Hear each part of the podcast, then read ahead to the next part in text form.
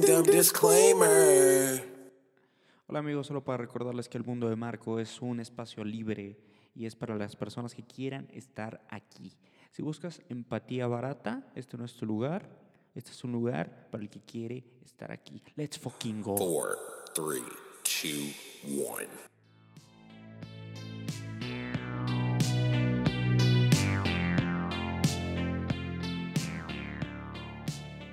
Hola amigos, ¿cómo están? Esto es El Mundo de Marco, es la edición de 3 de noviembre. No es lunes, se siente como lunes, pero no lo es. Es martes 3 de noviembre. Es increíble que ya estamos en noviembre, que ya... Pues ya se fue el año, ¿no? Desafortunadamente tengo muchísimo trabajo.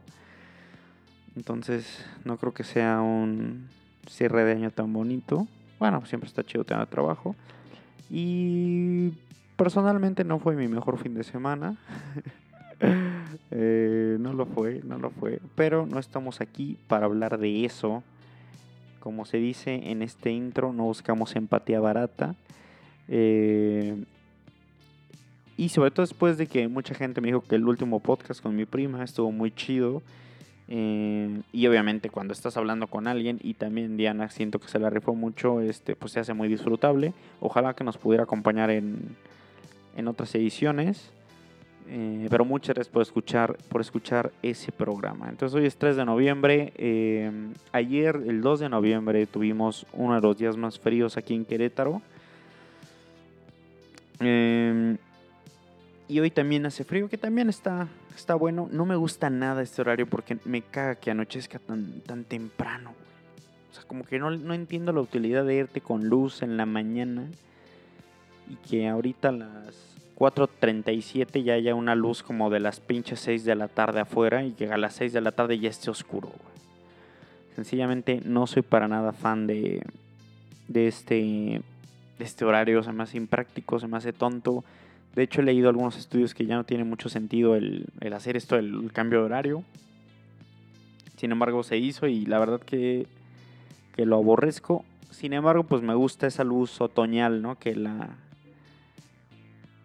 en cómo se acomoda el sol, ¿no? Que nos da de manera distinta, entonces se ve una, una luz pues muy cool y también pues está bueno que haga frío, ¿no? Para que también el otoño no sea como verano, aunque parece que simplemente es el frente frío número 9 y que creo que a partir del jueves, el fin de semana, va a ser un calor pues infernal, ¿no? En, en octubre aquí en, Querétaro. Eh, y nada, han pasado cosas eh, pues en la vida tengo aquí algunas cosas que hablar. Eh, la semana pasada tuve la oportunidad de ir a Sushi Roll, eh, el cual es un lugar bastante sólido, bastante sólido para hacer cadena, muy consistente. Ni se diga los días de promoción, creo que es un día excelente para ir a Sushi Roll, cuestión precio-calidad. Venden cervecita, venden buenas entradas, los productos saben bien y habitualmente saben igual en cualquier sucursal de sushi roll. Me ha tocado, me ha tocado experiencias malas en sushi roll de comida de la verga, pero más cuando es la zona de comida rápida de una plaza. Si vas como a un restaurante de sushi roll y te sientas, a pesar de que pueden ser un poco tardados, creo que los productos son respetables y creo que vale, creo que vale bastante la pena. Aquí en Querétaro no hay tantos sushis, o al menos yo no conozco tantos hay un lugar que se llama Toki Sushi, eh, el cual me encantaba antes. Tuve un problema ahí digestivo con Toki Sushi. Entonces como que le perdí un poco la, la, la confianza. Pero como que ya le había sentido un poco falta de amor, güey. Como que siempre que iba, porque era, de verdad que era adicto a Toki Sushi. Y siempre sentía que el producto traía un amor indescriptible que lo hacía saber muy bien. O sea, eh, entradas, los mismos rollos, tú, tú, tú, tú, tú, sabía perfecto y sabía bien cuando lo pedías para llevar. Era un lugar go-to, ¿sabes? O sea, quieres salir con alguien, quieres sushi, quieres una buena salida sin gastar tanto y bien, Toki Sushi. Sin embargo, después de esa situación, la verdad, no he vuelto a Toki Sushi. No he vuelto. Eh, tengo que decir que desde el año, desde este año estoy como a dieta y también a lo mejor me afectó el pedir un rollo eh, frito, ¿no? Que lo meten a una freidora para que... Entonces tal vez me afectó eso, pero ese era el rollo, ¿no? Hay un rollo que se llama Luis de Roll, que trae un camarón muy O sea, siento que es un muy buen rollo, es medio agridulce, entonces me gusta. Que hay personas que piensan que el sushi de ese tipo no cuenta y pues se mama que les guste el California porque se les hace increíblemente oriental, ¿no? O de buen gusto, que es una pendejada.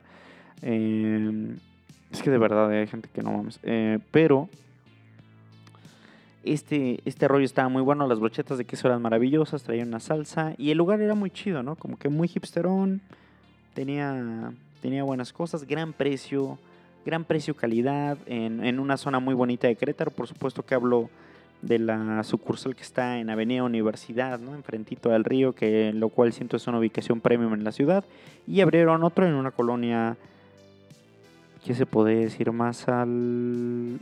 Más como para Celaya, pero en, Jardines de la Hacienda se llama.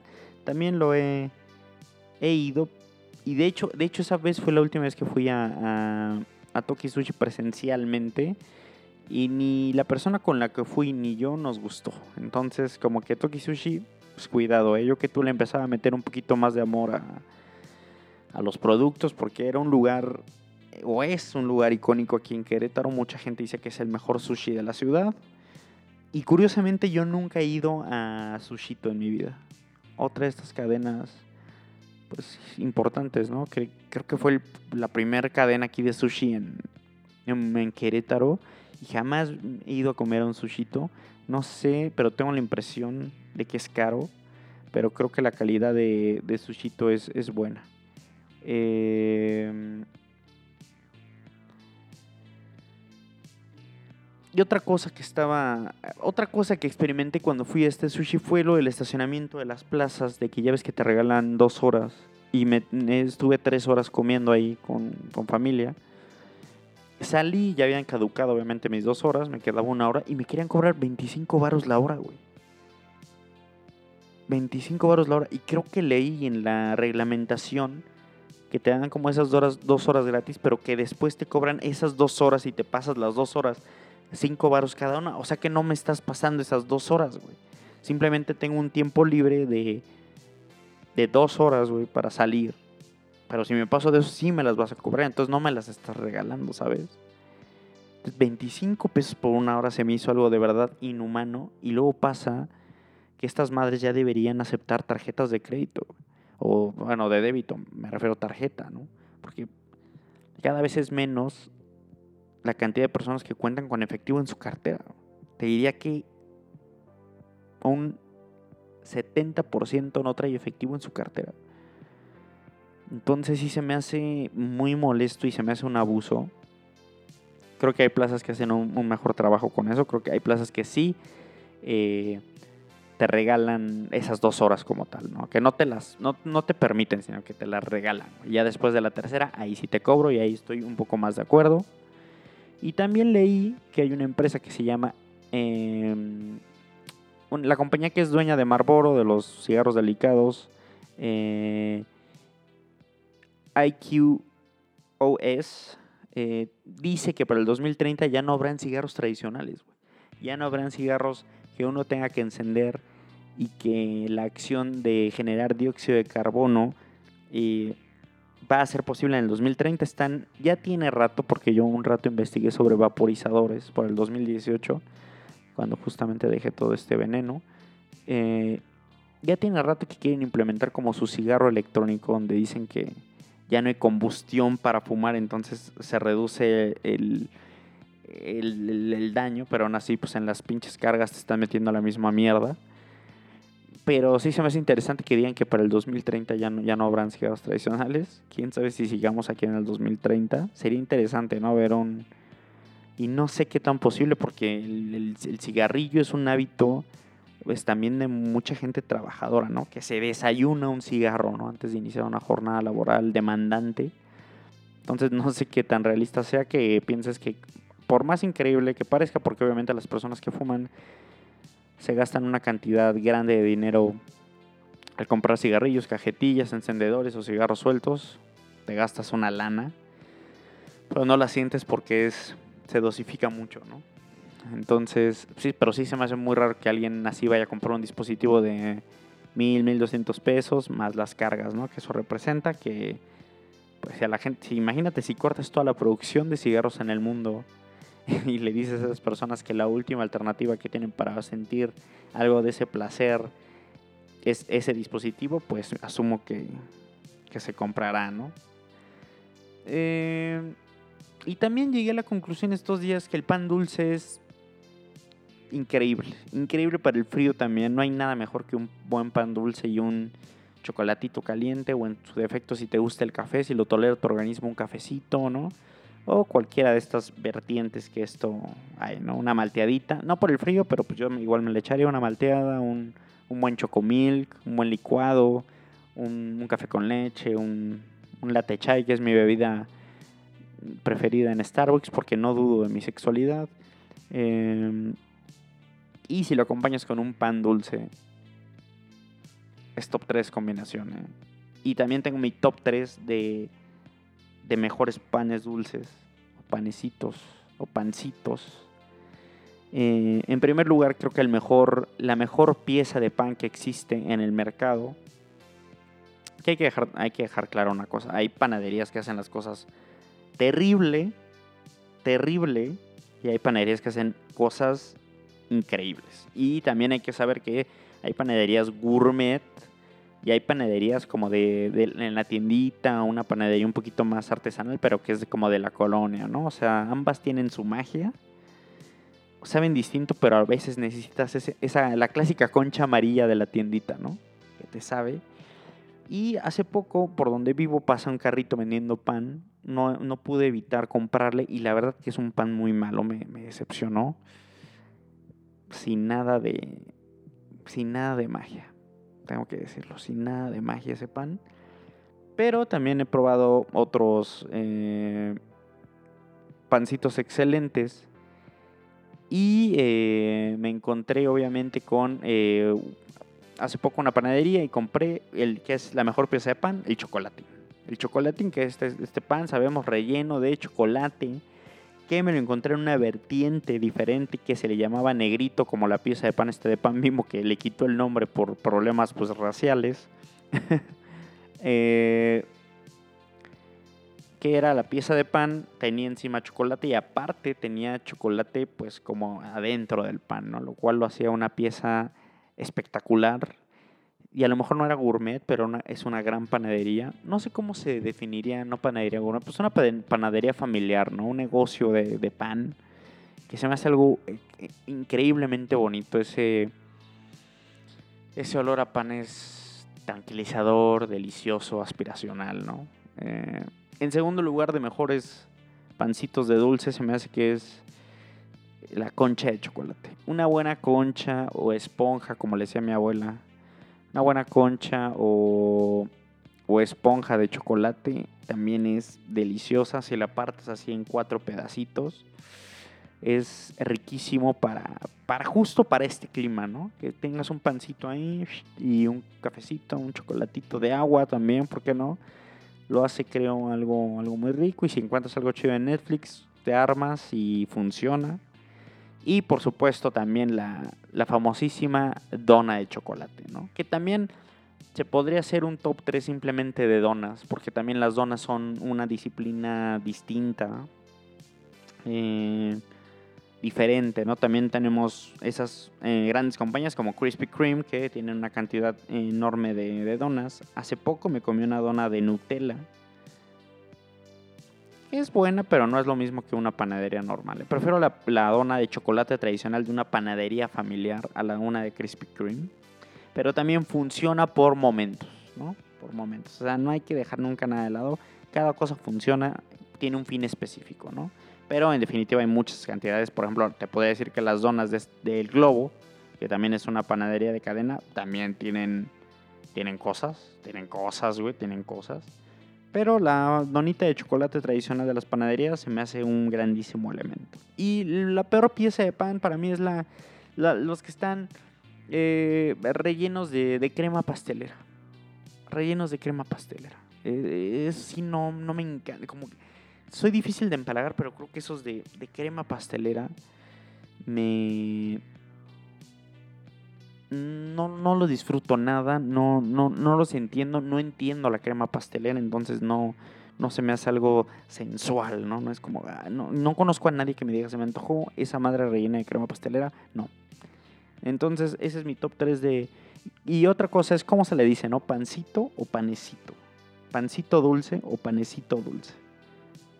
Es un buen debate también, lo tuve el otro día con una persona. Eh, otra cosa también interesante, Rage Against the Machine, esta famosísima banda de... Pues, ¿Qué te puedo decir? De rock, de, rock pesado, mezclado ahí con un poquito con, con como rimas de rap. Eh, sacó en Spotify su álbum eh, The Battle of Mexico City, que es un concierto que fue en 1999 y que tiene una participación importante del público, ¿no? Creo que he leído, porque hace unos, ¿qué te gusta? 8 años, 10 años, era yo muy fanático de Rage Against the Machine, de que consideraba que era una, ah, qué buena banda, ¿no? Qué, qué, qué, poder. Ahora me gusta Rage Against the Machine, pero no es como que me pongo a escucharlos, ah, voy a poner el disco de, de Rage Against the Machine, no.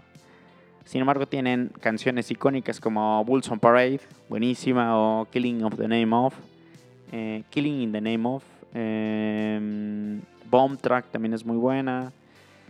Y obviamente en Rage Against the Machine está este guitarrista famosísimo, Tom Morello, que también estuvo en otra banda enorme y creo que una banda superior como es Audioslave. Tristemente ya no me tocaron a mí en esta etapa donde puedo gastar para ir a un concierto y vaya que me hubiera gustado ir a un concierto de, de Audioslave. Más allá de que Rage Against the Machine tenía ese poder, Audioslave sí era otra cosa y más que pues tristemente Chris Cornell falleció hace, hace unos años, ¿no? Eh, pero sin embargo pues es Siempre, siempre es bonito cuando una banda tan importante saca un disco en vivo en del país donde, donde tú vives, ¿no? Porque significa que sintieron esa energía, ¿no? del, del, público mexicano. Y en ese concierto, pues tocaron. Tocaron todas sus canciones, tocaron todos sus éxitos. En 1999, cuando Rage Against, Rage Against the Machine era una cosa gigantesca, ¿no?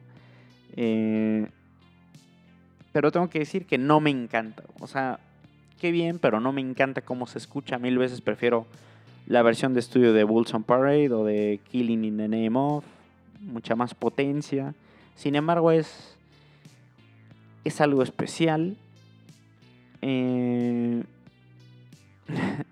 y ya para terminar este, este podcast, en este frío martes, en este frío martes de los primeros días de, de noviembre, fui a cortarme el cabello con, en una barbería, ¿no? La que, a la que frecuento. La verdad hacen un buen trabajo.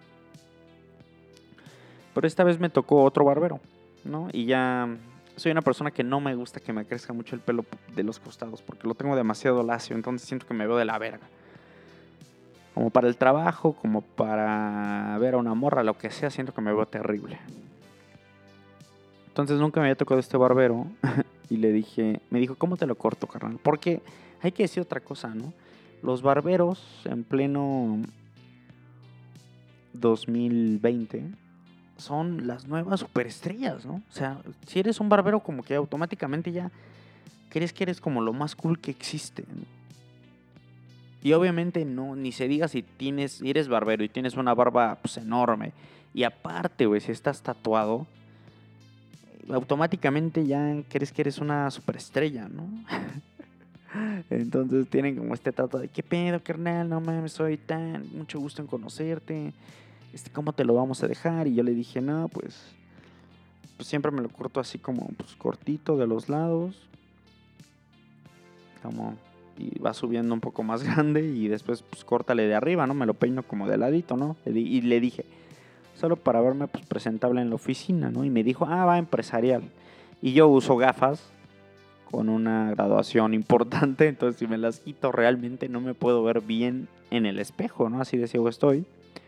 Pero habitualmente pues confío en el barbero, ¿no? Ya voy, entonces pues ya yo me distraigo, me relajo, la verdad encuentro relajante que te corten el pelo. Ah, contadas ocasiones he ido a estéticas donde me cobran 30 varos o cosas de ese tipo que es para otra, otro podcast, esas anécdotas. Entonces lo dejé Y me lo corto, yo sentí el corte correcto. Y después sentí que me echó una cantidad de producto bastante generosa. Bastante generosa, ¿no? Es como que sentí, ay, güey, sentí como mucho gel o pasta o pomada, no sé, pero sentí que hasta sentía la cabeza como, como pesada. Entonces, pues termina, como que no me veo bien, me pongo las gafas y me- no sé si fue porque le dije que necesitaba un look empresarial, pero me pegó el pelo así demasiado al, cuero cabelludo. Me puso, como tengo el pelo muy lacio, yo creo como le dije empresarial, no quería como que hubiera ningún gallito de desperfección, güey.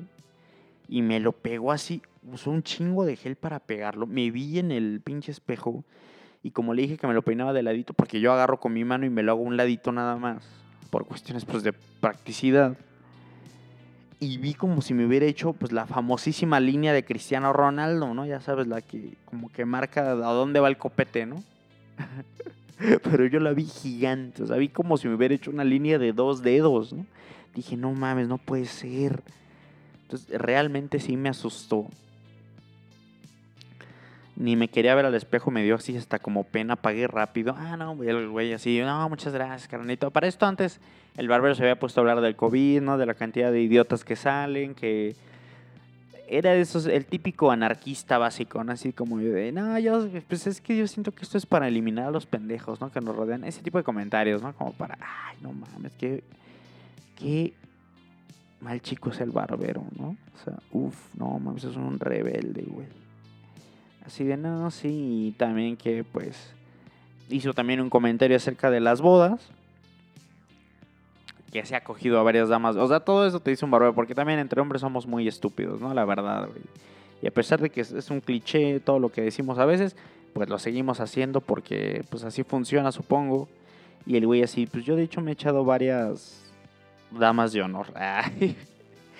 Pues bueno, y yo, ah, no, pues no mames, qué chingón, güey, está chido. Pues obviamente le intenta ser empático, no menos que seas un hijo de perra, pues hay que intentar ser empático con todas las personas en la vida. Y.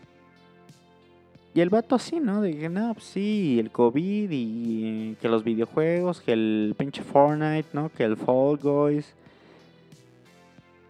Yo como dije, ah, bueno, pues sí, yo también he ju- he jugado Warzone en esta, en esta cuarentena, ¿no? Entonces como ese tipo de güey así, no, no, pues sí, muy rebelde. Después le tiró esta mierda a una compañera de que había ido a una boda. Le dijo, pues tú fuiste a una boda, ¿eh? No mames, subiste fotos, chinga tu madre. Así, ¿no? Entonces, por eso te digo que los barberos son las nuevas superestrellas. Dominan, ¿no? Lo dominan todo, güey. Sin pedos. Y este, pues ya acabó. Yo sentía que me había hecho un corte así con la línea de Cristiano Ronaldo, pero anchísima. Y aparte yo no tengo el pelo ancho, güey. Entonces dije, no mames, me veo calvo, güey, ¿no? Entonces me fui rápido, me metí al carro. Hasta una señora se me quedó viendo extraño, güey. Es así como de qué pedo con el chavo, el chavo, ¿no? El, eh, qué pedo con el señor y su corte, ¿no? O sea, porque me, o sea, no sé, rarísimo, güey. No sé en qué punto ese güey se le ocurre que ese es un corte como presentable, ¿no? O sea... Y entonces me asusté porque pensé que me había desgraciado. Agarré una playera que tenía en la cajuela, me, intenté quitar el producto, pero era un chingo. Manejé a mi casa, me hablan del trabajo para tener una junta, ya tarde evidentemente, para tener una junta en Zoom. Ya ven que con esta pinche pandemia, pues algunas personas quieren que estás libre, eh, disponible 24/7. Entonces dije, no mames, si salgo así en la cámara. Entonces eh, me fui, me di un baño y ya después con tranquilidad, también en el transcurso de ese viaje dije, pues seguramente es la forma en cómo me cortó el cabello, ¿no? Y no que me haya chingado, sino que como me quiso peinar tan empresarial, pues me dividió demasiado el pelo y se ve la puta línea, ¿no? No quiere decir que me la haya, que me la haya rapado. Me bañé y con tranquilidad vi que, que ese era el caso y que el corte estaba bastante decente, puesto que el corte no es nada barato, porque ya un corte... Estamos en una época donde ya todo es carísimo. Un sillón es carísimo, una banca es carísima, una hamburguesa es cara, etc, etc. Y antes de terminar, también, ¿qué pedo con los lugares? O sea, yo entiendo que a las 11, pero entonces 10 y media sigue sirviendo, ¿no? O sea, uno sale 10 y media Con media hora dices, bueno, pues diez y media todavía está legal para llegar, no para salir, para llegar al lugar y pedir, ¿no? Entonces sales al frío, diez y media, me estoy rifando, quiero una hamburguesa, no hay una hamburguesa, güey, o sea, rífate, güey, ¿no? Después fui a un lugar, esto ya es un comentario aislado, fue un lugar y, y se estaban rifando, ¿no? No sé si que salga, que salga. No fue la mejor hamburguesa, porque ya ni siquiera había la que me gustaba, pero pues también dices, va, pues se la rifaron, ¿no? O sea, por ti, por el cliente, ¿no? O sea, acabaron 11-2, pero, pero lo intentaron, ¿no? O sea, y se valora. Y se valora. Eh, este fue el mundo de Marco del, del 3, de, 3 de noviembre. Un poco rápido. Eh, terapéutico porque saqué cosas. Eh, y nada, ayuda a hacer esto. No tuve el mejor fin de semana de la vida, aunque me lo paso muy bien con mi familia. Eh, pero sin embargo tenía otras expectativas para el fin de puente y, y a veces la vida te, recompensa de maneras extrañas. Eh, y es martes y mañana es miércoles, ya, o sea, ya la semana ya se va a acabar y se está yendo demasiado rápido este pedo. Diciembre en putiza. Wow, la neta está volando en el año más atípico de nuestras vidas. Donde me ha ayudado a ser un niño rata, ¿no? Porque hay personas que son muy sociales y no pueden. Eh, y nada, muy reflexivo este mundo de Marco. Recuerden comer sus vegetales, hagan ejercicio, salgan a caminar, piensen las cosas, relájense. No se tomen todo tan en serio, disfruten esta pinche vida que está en un momento pues extraño, con tantos pinches enfermos, ¿no? Y gente que quieres, que tiene gente delicada. Entonces, siempre hay que disfrutar, trabajar, aprovechar lo que tenemos. Eh, Champions Club, baby. Champions Club. Y para terminar, tengo una recomendación. Iba a hablar de una película, pero la quiero terminar de ver bien para hacer un buen análisis y no hablar a lo pendejo. Sin embargo, tengo recomendación musical. Una canción, una canción de Yeezy, J-E-E-Z-Y, con Kanye West, que se llama Put On. Es una canción vieja. Qué gran canción. Put On on repeat all day, every day esta semana. Eh, it is what it is. Gran inicio de semana. Eh, sé que es tarde para subirlo, pero ojalá si están en su camita y con, y con frío, si están trabajando en casa un poquito tarde o en el carro, eh, pon el mundo de Marco y que te acompañe un rato. Y que te acompañe un rato. Soy Marco A. Flores en Twitter con dos S al final. Si quieres soltarme un comentario o algo así, está chingón. Y si no, pues también. Gran martes, gran mitad de semana. Nos escuchamos mañana.